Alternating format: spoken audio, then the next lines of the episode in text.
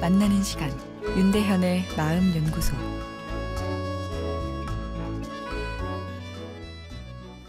안녕하세요. 목요일 윤대현의 마음 연구소입니다. 이기적으로 생각하기.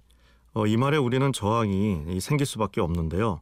집, 학교, 사회에서 이기적인 것은 옳지 않은 것, 나보다 남을 먼저 배려함이 훌륭한 것이라는 메시지를 수없이 들었기 때문이죠. 우리 뇌의 통제 시스템엔 이타적인 행동에 대한 규범이 진하게 스며들어 있습니다. 이기적인 행동을 하려고 하면 그 통제 시스템이 우리 마음에 불편한 감정을 만들죠. 아, 그래서 슬쩍 이기적인 마음을 이타적인 모양새로 바꾸는 전술을 무의식적으로 쓸 때가 많은데요. 예를 들어 누구와 식사 약속을 하려고 할 때 상대방을 많이 배려하는 것 같으면서도 결과적으로는 이기적인 방향으로 흘러가는 것이 너가 먹고 싶은 걸로 메뉴 정해라는 말입니다. 그 말을 하는 사람은 난 이해심이 많다며 이타적인 행동이 주는 쾌감을 느낄 수도 있겠지만 사실은 이기적인 요소가 많은 멘트죠. 일단 메뉴 정하는 노동을 상대방에게 넘기는 것이죠. 그 말을 들은 사람은 고마운 마음도 들지만 부담도 두 배가 됩니다.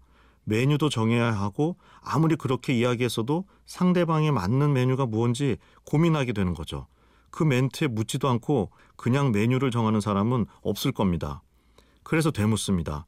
중국집 갈까? 반응은 아니 그것만 빼고 너무 느끼하다. 그래서 또 묻죠. 그럼 고기 구워 먹을까? 그래서 다시 반응은 좋긴 한데 너무 덥지 않을까? 난 깔끔한 음식이면 돼. 뭐 이런 식으로 흘러가죠. 묻는 쪽도 속이 끓기 시작합니다. 깔끔한 음식이 도대체 뭐람? 다시 묻습니다. 파스타 먹을까? 대답은 넌 파스타 먹고 난 피자 먹으면 되겠다 정도에서 이제 이야기가 끝나죠. 이 정도면 피자를 이 얼굴에 던지고 싶은 마음도 꿈틀대는데요. 이기성을 감춘 이타적 행동은 상대방을 더 힘들게 합니다. 웃는 얼굴에 침 못 뱉게 해놓고 자신의 이기적인 요구를 은근히 주장하기 때문이죠. 상대방에 대해 배려를 제대로 하려면 먼저 이기적으로 생각할 필요가 있습니다. 내 이기적인 욕구를 아는 것이 필요한 것이죠. 너가 먹고 싶은 대로 정해란 말엔 내 이기적인 욕구가 있음을 한 번 더 생각하고 말할 필요가 있는 거죠. 내가 먹고픈 것이 무엇인지 생각한 후 피자 먹는 것 어떨까라 이야기하는 것이 상대적으로 덜 이기적인 소통인 셈입니다.